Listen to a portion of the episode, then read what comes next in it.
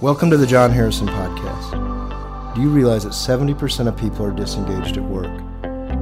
I don't think it's an overstatement to call that a tragedy, actually, because it affects the bottom lines of organizations, certainly, but it has a negative impact on all the people that work there, and their families, and the community at large. Nobody's talking about this. Well, on this podcast, we are going to talk about it.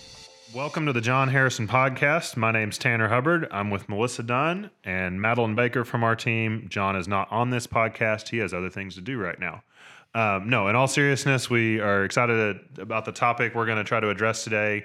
Um, and that is something loosely based around how do you deal with a boss who doesn't like you or a boss you don't get along with. Uh, so we thought it was good for us to talk about. None of us are the uh, ultimate boss here at the Jon Harrison team. So we'll talk about our current experience and previous experiences about how we've handled some of that. Um, so, one quick thing I want to say to kind of just lay some groundwork before we talk about maybe some tactics of how to address this is realizing the difference in just a personality conflict or disagreement and a situation where work is being um, you know sabotaged or not supported or personally being harassed, things like that. Clearly, there's a difference, um, and and we would like to you know encourage listeners to not just overreact to a personal disagreement and take it you know full fledged and, and, call it harassment, but on this in the same breath.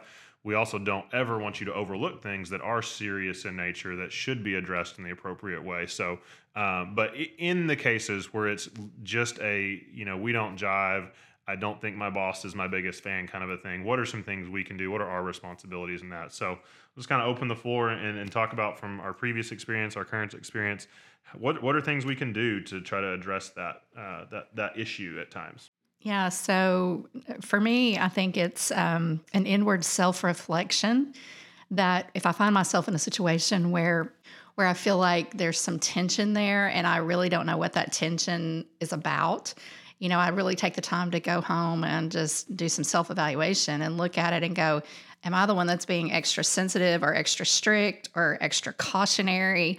You know, uh, what is going on internally to me? So I do take that time to do that self reflection and then go back the next day and the next few weeks, right? And kind of reassess how I'm um, behaving or how I'm responding to the person that I feel like I have tension with. That, that's me a lot of the time is like I will feel like am I, you know, am I the issue? Like, what am I doing that I could maybe change, um, you know, and maybe like the dynamics of talking with this boss or this manager. Um, you know, I've definitely dealt with some where they just have different leadership styles um, and they're coming at me a little more direct. And sometimes I can put up a wall if someone's like being too direct or too kind of like do this, do that, and it's not personal. Um, I, I thrive on like relationships, and um, if I've had managers in the past that do not do that, and and it's hard. So yeah, then I go home and I take it personally. So I think that self reflection is very important.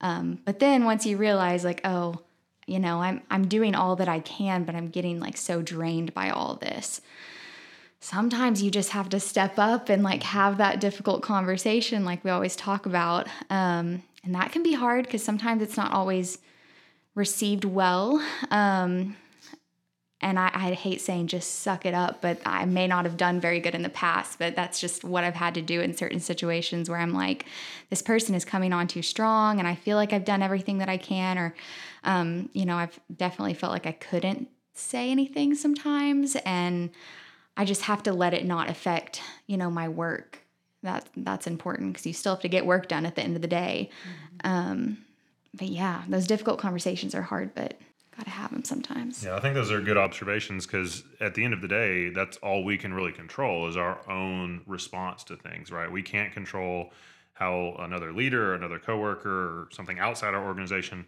may affect us, but what we can control is our response. So I think y'all both hit on that pretty well in the first step in in dealing with maybe a, a, boss who you're not on the same page with or a coworker you're not on the same page with i think is that self-reflection. Because even if this really is you're doing everything you can do i would encourage you don't let someone else's behavior cause yours to drift if that makes sense right? Don't let someone else because maybe maybe it's an an unawareness thing as madeline like you said with a previous boss that, that's just their style and they didn't really know how they're coming across. But sometimes it is like maybe they really don't like you for some reason on a personal level you don't get along. But whatever the case is you can't let their actions ultimately determine how you're going to respond right? Because that's still in your control. And and so i do think I, I, always this phrase in the back of my mind and is always in the back of my mind in these types of situations. Um, years ago someone shared with me this concept this idea of leaving like entering a new session season excuse me not session but entering a new season the the way you left the old one. And and basically the the thought there is you can't start out better than you left somewhere. And so if you're going to leave a job if you're going to leave a position or move uh, roles or jobs or whatever um, you can't enter that next season in a healthy way if you were unhealthy in the past. And that put all the pressure in a good way, but put all the pressure on me to say, I can't excuse my bad behavior because of the situation I'm in, because I will start my next job, my next position, my next company in that same unhealth. And so I think that's on us right now. We'll, before we're done here, we'll talk about maybe some things to do after you've done all you can do, right? Um, and hopefully you don't always have to quit somewhere to make that better. But I think our first thing has to be we, we can't let someone else dictate what our decisions are going to be because that's that's our own legacy and that's our own um, you know namesake so to speak. But but what else on this? What other things come to mind when we think about how to address potentially someone who who, who doesn't isn't your biggest fan but maybe you report to them? There's some value in evaluating kind of where you are in the organizational chart as well. Mm-hmm. so depending on the level that you are in the organization right um, i think a mark of maturity in some ways is being able to put yourself in your boss's shoes and trying to understand what it is that they're dealing with on a day to day basis and some of the things that may be coming down in their direction. And kind of looking at it from that perspective and taking the opportunity to go into that person and say, you know, what can I help you with? What are some of the struggles that you're having? You know what are the obstacles? What is what are some of the obstacles the team's creating for you that we can help with with you know? So just being able to understand it from a different perspective i think is also important. Um, but just you know along with that self-reflection is trying to think about it from their perspective. That's super insightful melissa. Um, i've not done a good job of that in the past of putting myself in my boss's shoes. Um, sometimes i think that i'm doing that but i know inwardly. Like I'm a very emotional person. And so if someone is coming off really harsh with me and I'm getting my feelings hurt, which I tend to do sometimes, is I just get um, my feelings hurt too easily, is that I don't don't look at you know what maybe what is my boss going through right now? What are are they feeling? And of course this goes for coworkers too but taking those days to kind of inwardly focus and think through those situations first and how think about how you're going to have that conversation and maybe even like sitting down with you know your husband or or your close friends or family to just be like, hey, this is what I'm dealing with, and this is what I'm thinking about saying during this conversation. What do you think? Um, because you definitely don't want your emotions to lead you through those conversations. Instead, you want to kind of be prepared with more of the facts and maybe just some open ended questions, like you said, on how can I help you?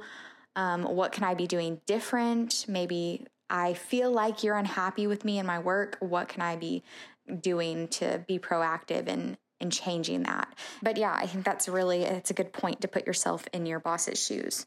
Ultimately, one thing I will say is, and this might sound contradictory to a previous podcast, but I promise you it's not. Um, but we have talked about um, in in recent podcast about how to connect and, and be personal and, and have friends um, outside of work, like friend, coworker, friends outside of work. Um, and so please realize we still feel like that's very helpful um, in the in the appropriate situations.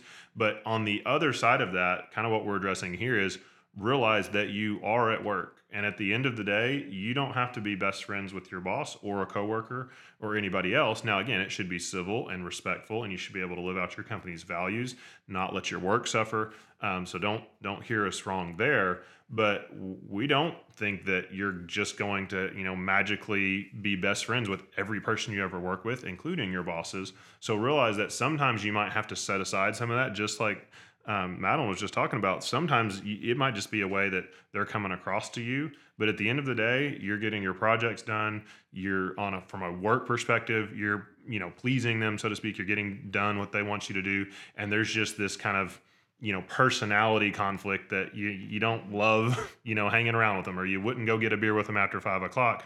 Um, I'll I that's my own opinion but I think that's okay. Again if the other things aren't suffering. And so I do think maybe in this day and age and I'm not trying to step on the feet of those my own age but I do think we tend to maybe go the other direction from years past and say hey we all got to be buddies at work and we all got to be friends. That's my second family that's fine if that works out. It doesn't always work out that way. And I think we have to be okay having those work relationship only because there's going to be some people who don't want to share personal stuff with you and they don't want to get to know you in that level um, and they just don't feel like they vibe with you so i would i would just put that out there that that we, we can't control all the personal stuff let's let's control what we can control and it goes back to the values too like you can even though you may not like that person and your personalities clash like you're still going to show that person respect and mm-hmm. you know you're still part of a team and you're you've got those work you know, operational excellence. You've got to get your things done. It kind of goes back to to character in some ways too. You have to evaluate, you know, am I compromising my own personal values and character or am I compromising the, the values and the character of the organization? And if I'm not, and if my boss is not, then, you know, sometimes it's just acceptance. It's just, you know, I have to put my head down, I have to get my work done. And as long as I'm not experiencing any of those harassment, retaliation, those kind of things occurring in the relationship, then sometimes you just have to take it for what it is and look at it and go, no news is good news. If they're not talking to me, they're just not a relational person, and that's okay. Oh, that, that's well said. Um, well, again, we, we would encourage you to yes, when possible, and, and we do have other podcast episodes talking about some ways to try to get to know people and and have that balance of a work and a uh, you know a friend at work and you know a colleague outside of um, your job and all of that. So look those up if you want more info on that. But in this case, um, hopefully, a few of the things we've talked about um, will help you navigate through some of those situations where you and your boss um, just don't see eye to, eye to eye on some things. Thank you to our listeners for being on uh, the Jon Harrison podcast today. Thanks for listening. Hopefully, something we talked about uh, today uh, will help you in your uh, your workplace. Um, but until next time, uh, thanks for listening. Thanks for listening today. If you have any questions or thoughts about today's episode or even ideas for a future episode, you can contact us through our website at johnharrisonvip.com or follow us on any of our social media platforms.